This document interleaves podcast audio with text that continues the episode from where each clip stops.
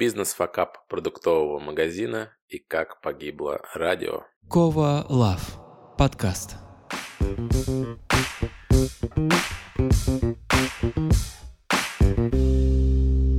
Друзья, всем привет! Это Кова Лав Подкаст. У нас сегодня седьмой выпуск. Представляете, уже седьмой. Семерочку пробили. Как у Криштиану Роналда практически номер. В этом выпуске мы с вами поговорим о том, как погибло мое любимое радио. Поговорим в рубрике «Бизнес факап» с моим очень близким другом про то, как он строил свой магазин, как он строил бизнес э, продуктового магазина, как он строил свой продуктовый бизнес. Он расскажет нам все тернии к его звездам и какие ошибки он совершил и, может быть, даст какой-то совет. Все мои близкие люди, все, кто со мной общается, и уж точно все, кто хоть раз ездил со мной в машине, знают, что я с самого детства слушаю разговорное радио. Это моя большая любовь. Я, кстати, не знаю, как так получилось. Я прям обожал в детстве слушать шоу Бачинского и Стилаевна на радио Максимум. Это вообще мои такие воспитатели в жизни наравне с родителями, бабушками, дедушками и учителями. Я их прям обожаю. Я вам в следующем выпуске расскажу свою большую большую-большую историю любви с радио, а именно с разговорным радио. Наверное, это предтеча моего подкастинга в целом. Хотя раньше я не думал, что буду заниматься когда-либо подкастингом. Но История этой заветной любви, я думаю, достойна вашего внимания. К большому сожалению, мое любимое радио, не будем называть его, начинается на М, заканчивается на Аяк, закончилось 24 февраля. Там, к сожалению, моему большому был такой выпуск, кто хочет, может найти его в интернете и послушать. Этот выпуск длился целый день, который просто убил Э, это радио для меня, разбил мое сердечко радиослушателя. Очень жаль, что так получилось, очень жаль все, что вокруг этого происходило и происходит. Но, тем не менее, для меня это факт. Именно в тот день для меня мое любимое радио умерло. И с тех пор я ни разу в своей жизни больше это радио не включал. Итак, ситуация. Любимого радио нет, но есть потребность слушать радио, радиопередачи. Тем более, как вы помните, я переехал в другую страну и начал работать на складе. Там условия такие, что ты как бы целый день работаешь руками, особо не имеешь возможности прям много разговаривать с коллегами, и у тебя свободные уши. А слушать музыку целый день я, ну, меня надоедает. Заниматься английским через какие-то уроки аудио, ну, целый день тоже довольно сложно, и, соответственно, я думал, что что, может быть, буду слушать радио онлайн. И я уже не помню, как конкретно я наткнулся на подкастинг, но вот он, целый мир. Передо мной открылся целый мир. Невероятная поляна с изобилием просто сотен тем, очень крутых исполнителей, множество вариаций, рубрик, тематик, прочего-прочего. И, собственно говоря, я погрузился в этот мир с головой. И до сих пор я в нем нахожусь, слушаю подкасты на работе, а, на пробежке. И у меня свой подкаст. Вау. Что такое вообще подкасты? Я когда раньше, еще до прослушивания подкастов, а, до знакомства с ними, слышал слово подкаст, я думал, блин, что за хрень какой-то, не до радио. Как правило, это были какие-то шоу на ютубе, которые ничем особо не отличались от каких-то интервью. И теперь у меня есть лаконичное определение подкастинга. Подкастинг – это свободное радио. Это то пространство, где люди могут э, реализовываться путем радиопередачи, а только без цензуры, без каких-либо рамок. Все, что тебе нужно, это, по сути, телефон. То, куда ты можешь наговорить какое-то сообщение. Диктофон, телефон, все что угодно. Наиболее близкой аналогией это будет как э, телевизор и YouTube, так подкасты и радио. Спустя непродолжительное время у меня появилась мысль о том, почему бы не завести свой подкаст. По счастливому стечению обстоятельств, где-то моей дорогой супруге попался какая-то реклама э, с курсами подкастинга, так я попал к нашей любимой Вале. А, у меня с ней есть отдельный выпуск, можете его послушать. Она обучает подкастингу, и за пару месяцев вы можете стать начинающим подкастером, можете записать свои выпуски. У нас была супер классная группа, довольно много людей а, выпускает по сей день свои подкасты. И что хочется отметить, здесь довольно быстрая карьера. Потому что у нас сегодня с вами седьмой выпуск, у меня десятки постоянных слушателей. Всем привет, кто нас слушает. Я вас очень обожаю. А, спасибо вам, что тратите свое время а, на наш подкаст. Я надеюсь, что вам это нравится и очень интересно. У нас уже сотни прослушиваний. Я с трудом могу себе представить, что за меньше, чем за полгода я бы сделал такую карьеру где-то на радио. Это просто нереально. И мне кажется, что эра подкастов, она вообще только начинается. Я надеюсь, что это, этот сегмент рынка информации он будет расти.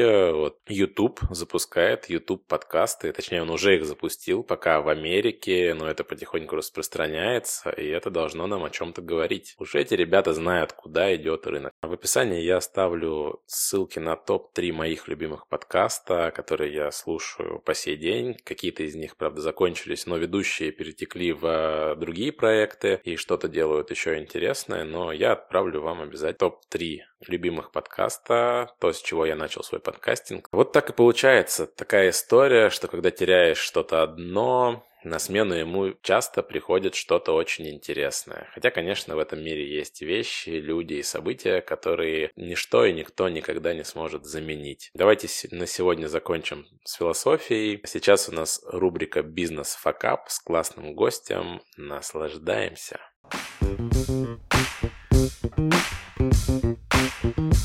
Кова Love подкаст, одна из наших любимых рубрик «Бизнес факап». Здесь мы общаемся с разными предпринимателями, просто крутыми людьми, расспрашиваем про их бизнес и про какой-нибудь интересный факап. Сегодня у нас в гостях замечательный человек, мой большой друг, мой универский товарищ и теперь а уже после университета мой товарищ на всю жизнь, Александр Бадалян. Он владелец э, продуктового магазина. Какого формата он нам расскажет чуть позже. Саш, привет. А, привет, Вов. Первый вопрос он такой общий. Саша, расскажи про свой бизнес. Что у тебя вообще за бизнес? Чем ты занимаешься? Как и ты сказал, продуктовый магазин. Формат э, у дома. Значит, это многоэтажный дом, жилой, 17-этажный. В нем проживает около полутора тысяч человек. Это у тебя откуда такая информация? От, от военкома?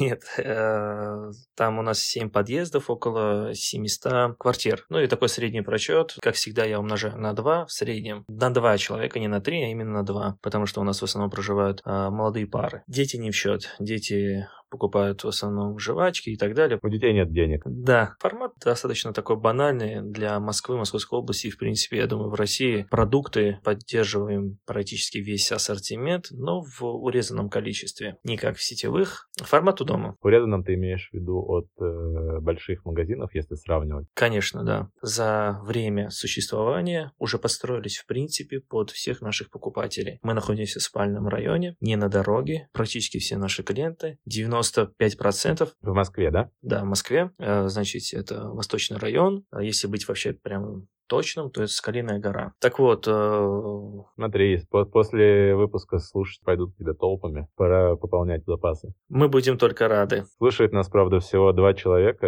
Василий Петрович из Балашихи и моя мама сделают тебе кассу. Будем ждать. Саша, скажи, пожалуйста, как ты вообще пришел в это дело? Сколько ты уже там по времени? Как долго ты занимаешься этим бизнесом? Все началось с того, что отец э, когда-то занимался продуктами питания, продавал также. Такой же формат у него был в другом, правда, районе. Время от времени я ему помогал в этом бизнесе. В какое-то время дела пошли у него не очень хорошо. Он был вынужден закрыться. Он закрылся. А это был другой магазин или этот же самый? Это был э, другой. Его как бы детище он закрыл со своим напарником, компаньоном, как хочешь, как бы можно называть. Закрылся, у него остались долги. А это когда было? Шесть лет тому назад, получается, 2016. 2016. Мы, кстати, открылись, я помню, 1 сентября вот ровно 6 лет было с открытия. Ну, ну, это уже прям приличный срок для малого бизнеса в России. Мне кажется, редко кто доживает до таких цифр. Ну, в принципе, да, и как бы для стабильности. Ну, стабильность тоже и хорошо, и плохо. Ну, ладно, об этом потом. Значит, э, таким образом я оказался вот в этом бизнесе. Я его не выбирал, скажем так, если говорить откровенно, я его не выбирал. Я попал лишь потому, что, скажем так, родители занимались этим делом. Такое ощущение, как будто ты попал в династию. В династию Таргаринов.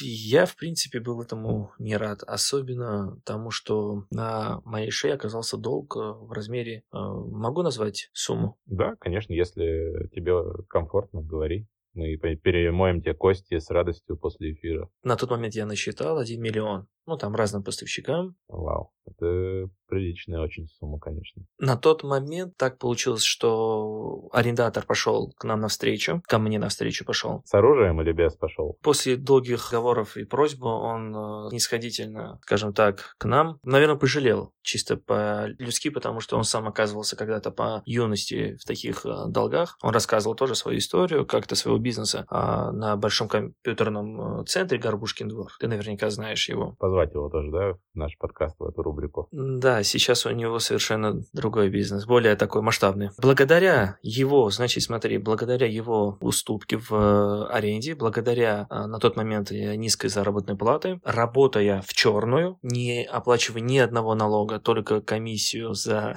только комиссию за, за эквайринг. Только комиссию государства, чтобы не приставали. Это называется комиссия, комиссия за эквайринг э, налоговым инспектором. Просто сейчас даже вспомнил, мы работали эквайринг на одну фирму, касса выдавалась совершенно другую э, фирму. И самое интересное, что на чеке, ну, на кассовом чеке снизу там было написано обучающийся режим. То бишь этот режим, если ловит тебя налоговая на таком режиме, это, условно говоря, привет прокуратура вполне возможно до закрытия бизнеса, потому что нельзя на таком режиме работать. Так мы просуществовали... Коммерсанты... Так мы просуществовали полтора-два года, как раз-таки и тогда мы сумели расплатиться с долгами. Вау, старт в бизнесе у тебя был, конечно, да и бог каждому, как говорится. Сразу прошел все медные трубы и невзгоды. Ну, зато тебя это закалило, я думаю. Да, на тот момент меня это закалило, мы работали. В принципе, я считаю, что бесплатно. Даже мне пришлось э, тогда устроить устроиться на вторую работу, потому что этого не хватало. Помнишь, может быть, период, когда я работал, ну, где-то около 4 или 5 месяцев, промежуток такой был в мебельном салоне. Да, да, конечно. Да, и вот э, приходилось и там, и тут. И еще одновременно ездить э, на рынок далеко-далеко за фруктами и овощами, чтобы опять-таки суметь как-то варьировать ценами, конкурировать с э, сетевыми магазинами. Путь у тебя очень непростой был, становление этого бизнеса. Согласен. Спустя где-то три года пошли дела на поправку. Но я вот хочу рассказать одну историю. Да, я как раз хотел тебя спросить какой-нибудь интересный бизнес-факап. У нас все-таки рубрика называется «Бизнес-факап», и судя по твоей истории, он был далеко не один. Мы с радостью послушаем твою историю. Да, это как раз история о том, то, что а, не нужно, в принципе, сдаваться. Когда все дела пошли скажем так, не то чтобы в гору, как бы зигзагом, момент, когда расплачивался с долгами, как-то это все, в принципе, надоело, достало, и уже было невыносимо. И там работать, и, и здесь. И я захотел... Ну, это тяжело, это очень тяжело, да. Еще хочется спать, как бы, иногда, и кушать. Да, и, и, и погулять. И, в конце концов, э, мне пришла мысля продать бизнес. Ну, именно как готовый бизнес, не, не, естественно, не помещение. Помещение в аренде. Хорошо, что тебе пришла мысль продать чужое помещение. Он бы об этом бы не узнал бы, я думаю. Он так редко к нам э, приходит, что я думаю, он об этом даже бы не узнал. А он до сих пор, да, ваш э, собственник вашего помещения? Да, да, да, да. И имя не буду его произносить. Владимир Владимирович.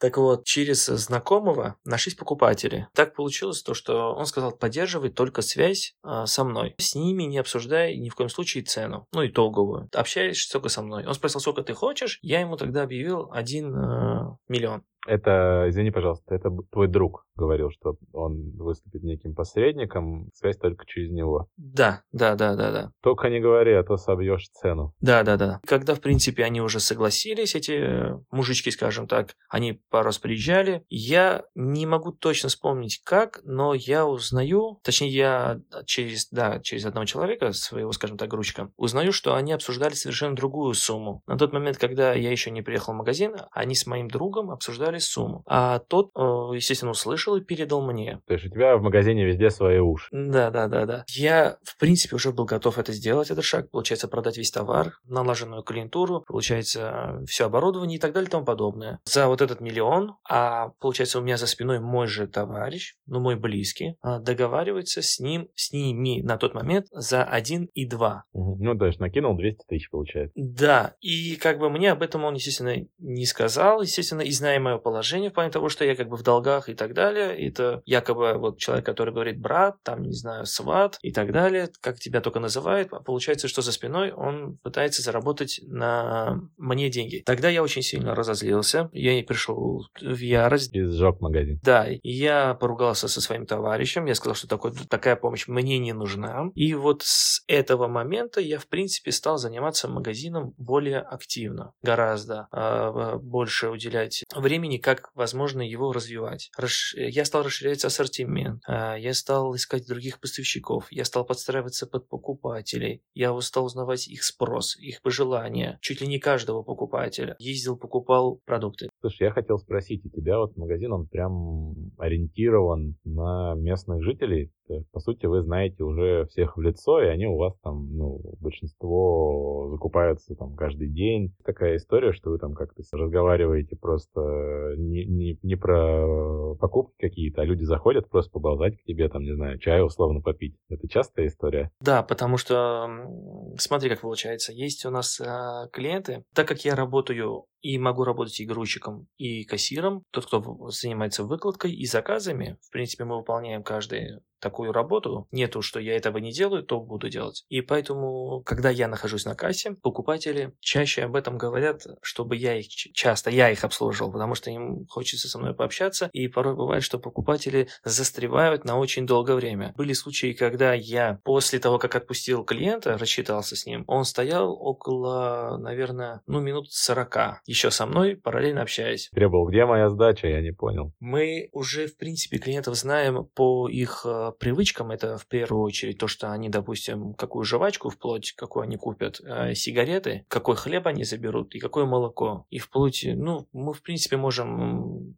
они могут закрыть глаза, и мы наберем им сами корзину. Как-то так, да. Слушай, круто. Но это прям история про какой-то космический сервис очень большого, крутого уровня. Вот эта история с твоим другом, ну, уже бывшим, как, как я думаю, насколько она на тебя повлияла и как она тебе помогла в дальнейшем в ведении твоего бизнеса? Я понял, что первое, если ты хочешь чем-то заниматься, ты должен на все сто процентов самоотдачей э, добиваться этого. Если, если ты и хочешь, и не хочешь, как-то 50 на 50, лучше этим не заниматься. Я как-то для себя вот этот урок отобрал, занимаясь, надо отдаваться полностью делу. Как в сексе. Все как в сексе.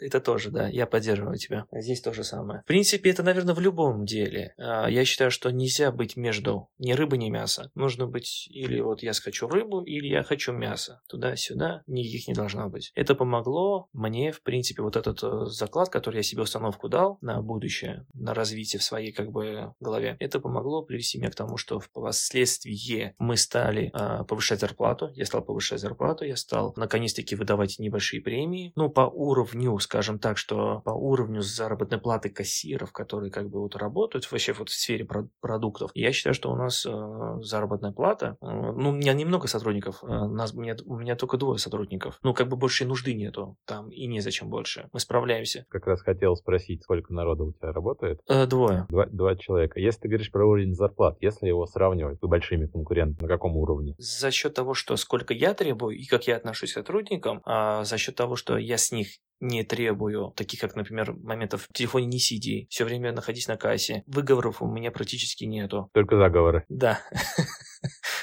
Мы работаем, в принципе, на равных. Нет такого, что это делай, я это делать не буду и не собираюсь. У нас э, совершенно практически идиллия в отношениях, потому что я уже привык и адаптировался к их характерам. Зарплата, если быть э, в деталях, получается, что у нас при среднем выход где-то колеблется две с половиной тысячи. Но это не 12 часов, это меньше. Это не нахождение в зале все время. Мы, кстати говоря, наверное, единственный магазин, который на кассе никогда никто не находится. У нас никогда не бывает никого на кассе. Бери сам и беги. Вот когда кто-то к нам приходит, залетные, мы так их называем, именно они так и говорят. Мы думаем, что говорит, здесь коммунизм, бери и уходи. Потому что мы, э, смотри, если мы находимся, работаем в зале, это одно дело. Но если мы сделали всю работу и перебрались, условно говоря, в кабинет, какие-нибудь там дела, условно говоря, я считаю, допустим, или делаю заказ, ну, допустим, кто-то, может быть, убирается или обедает, неважно. В этот момент мы наблюдаем через камеры, и только когда клиент, после того, как всю корзину набрал, подходит на кассу, мы выходим, идем на кассу. Клиенты, в принципе, против такого подхода, им никто не мешает, на душе не стоит, и они сами по себе. Да, но есть один, который ждет, пока кто-нибудь придет на кассу, и поэтому не подходит, и вы так с ним и не встретились. До сих пор, до сих пор где-то он бродит. Да, да, да, да. В колбасном отделе. Саш, вопрос такой, видно уже, даже слышно по каким-то вещам, как ты к этому делу прикипел, как ты стараешься. Были ли у тебя, как, ну, в прошлом, наверное, понятно, есть ли у тебя мысли бросить это дело и заняться чем-нибудь еще? Ты знаешь, э, эти мысли часто посещают мою голову, но в итоге я понимаю, что я прихожу к тому, что это, возможно, лучше всего, что я умею делать. Купи-продай, ну, условно говоря. И сейчас у меня есть такие мысли, как сделать магазин немножко другого формата, перейти на совершенно другую ценовую политику, потому что по-другому никак невозможно в этой такой, скажем, большой конкуренции выжить. Хотел бы наоборот э, не уйти, скажем так, из этого дела, а попытаться открыть еще один, скажем, магазин продуктовый, но с другой ценовой политикой. Круто, ну, мы тебе желаем удачи в этом, потому что чувствуется, как ты, конечно, стараешься и как ты много отдаешь этому сил. А заключительный вопрос. Дай, пожалуйста, какой-нибудь совет всем предпринимателям. Это хороший вопрос. Ты знаешь, никогда бы не думал, что у меня его спросят. Дал бы совет следующий. А в бизнесе я так заметил наслышан и сам как бы столкнулся, не бывает понятия удачи, потому что то, что мы привыкли называть э, удача, это труд и, скажем так, кровь и пот другого человека. Просто мы уже видим как бы финиш и того, скажем, да, что происходит. Но как человек к этому шел и стремился, мы этого не видим. И поэтому мой совет это начинающим, тот, кто захочет, скажем так, э, заниматься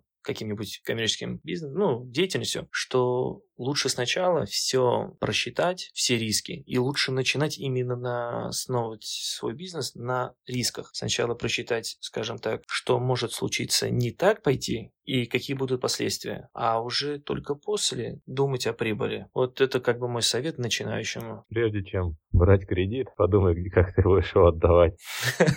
Да, да, да, под 20% годовых, да, да, да, да. Вот, вот, это самое главное, да. Саш, спасибо тебе большое, что пришел к нам в гости, рассказал свой опыт, свои переживания, поделился с нами. Спасибо тебе огромное. Это тебе спасибо большое, Вов, что пригласил на свою передачу. Я рад был поговорить об этом. Рад тебя был видеть и слышать. Спасибо вам. Это взаимно. Спасибо, дорогой. Я тебя обнимаю. Пока-пока. Пока. Пока, Вов.